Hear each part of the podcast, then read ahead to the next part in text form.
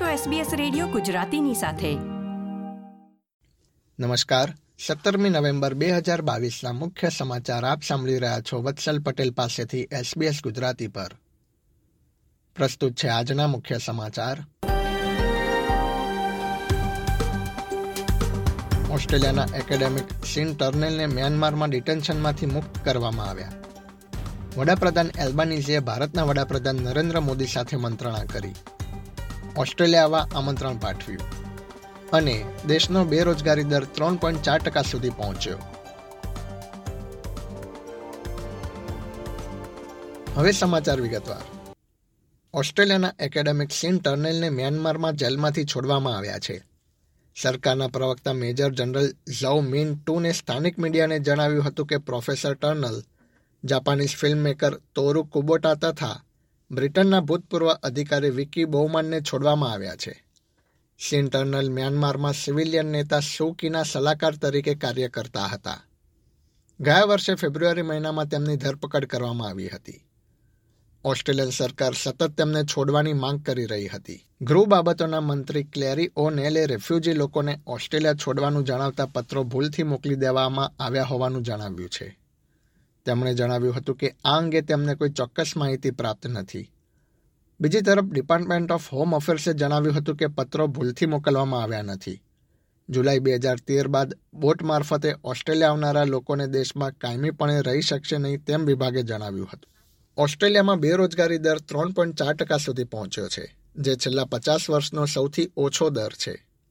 Australian bureau of સ્ટેટિસ્ટિક્સના આંકડા પ્રમાણે દેશમાં બત્રીસ હજાર લોકોને રોજગારી પ્રાપ્ત થઈ છે જ્યારે બેરોજગારોની સંખ્યામાં એકવીસ હજારનો ઘટાડો થયો છે.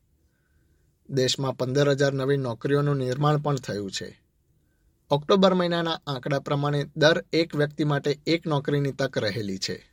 ઓસ્ટ્રેલિયાના વડાપ્રધાન એન્થની એલ્બનીઝી જી ટ્વેન્ટી બેઠકમાં ભાગ લીધા બાદ ભારતના વડાપ્રધાન નરેન્દ્ર મોદીને મળ્યા હતા. તેમણે આગામી વર્ષે બે વખત ભારતની મુલાકાત લેવાનું જાહેર કર્યું છે. વડાપ્રધાન એલ્બાનીઝી પ્રથમ વખત માર્ચ મહિનામાં વૈપારિક પ્રતિનિધિ મંડળ અને ત્યારબાદ વર્ષના અંતે જી ટ્વેન્ટી બેઠકમાં ભાગ લેવા માટે ભારત જશે. ભારતના વડાપ્રધાન નરેન્દ્ર મોદી આગામી વર્ષે ક્વાડ દેશોની બેઠકમાં ભાગ લેવા માટે ઓસ્ટ્રેલિયા આવશે તેવી તેમણે જાહેરાત કરી હતી. વડાપ્રધાન એલ્બાનીઝી હવે એશિયા પેસિફિક ઇકોનોમિક કોઓપરેશન સમિટમાં ભાગ લેવા માટે થાઇલેન્ડના બેંકોક જવા માટે રવાના થશે. થાઇલેન્ડે આ બેઠકોમાં બાયોસર્ક્યુલર ગ્રીન ઇકોનોમી પર ભાર મૂકવાનું જણાવ્યું છે. બેઠકમાં પેસિફિક દેશો, અમેરિકા તથા ચાઇનીઝ તાઇપઈ હેઠળ તાઇવાન ભાગ લેશે. વડાપ્રધાન એલ્બનીઝી બેઠક દરમિયાન તાઇવાનના અધિકારીઓને મળશે કે કેમ તે નક્કી નથી. થાઇલેન્ડ રવાના થયા અગાઉ તેમણે બેઠક મહત્વપૂર્ણ હોવાનું જણાવ્યું હતું. વડાપ્રધાનની આ સાઉથ ઇસ્ટ એશિયામાં આઠ દિવસીય મુલાકાતનો અંતિમ તબક્કો છે. ફૂડ ડિલિવરી કંપની ડિલિવરીના ઓસ્ટ્રેલિયામાં પોતાનો વ્યવસાય સમાપ્ત કરવાના નિર્ણયની ટીકા થઈ રહી છે. ટ્રાન્સપોર્ટ વર્કર્સ યુનિયનના સેક્રેટરી માઇકલ કેને કંપની પર કેન્દ્ર સરકાર દ્વારા કરવામાં આવેલા પ્રસ્તાવનો અસ્વીકાર કરવાનો આરોપ લગાવ્યો છે. બુધવારે ડિલિવરીએ દેશમાં પોતાનો વ્યવસાય બંધ કરવાની જાહેરાત કરી હતી.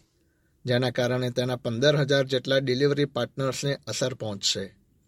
કંપનીએ વર્ષ બે હજાર પંદરમાં સિડની તથા મેલબર્નથી વ્યવસાયની શરૂઆત કરી હતી. ટ્રાન્સપોર્ટ યુનિયને ડિલિવરી કંપનીના અધિકારીઓ સાથે મુલાકાતની માંગ કરી છે.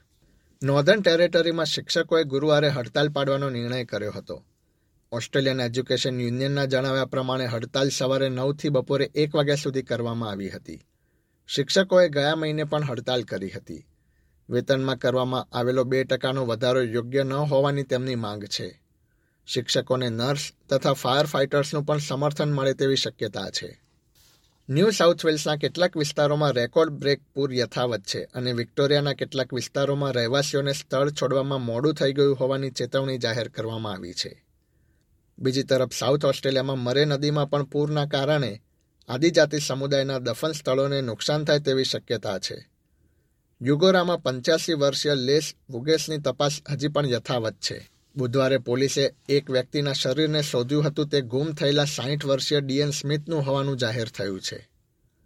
ન્યૂ સાઉથ વેલ્સની સ્ટેટ ઇમરજન્સી સર્વિસે પૂરના કારણે ક્ષતિગ્રસ્ત થયેલા બસો ચોર્યાસી ઘરની તપાસ કરી હતી, જેમાંથી એંસી ટકા ઘરો નુકસાનગ્રસ્ત અથવા રહેવા માટે યોગ્ય ન હોવાનું જાહેર થયું છે.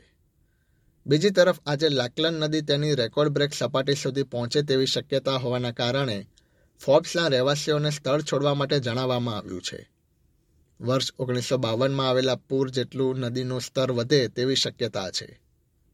સિંગાપોર સિવિલ ડિફેન્સ ફોર્સના અઢાર સભ્યોની ટીમ સિડની એરપોર્ટ પર આવી પહોંચી છે.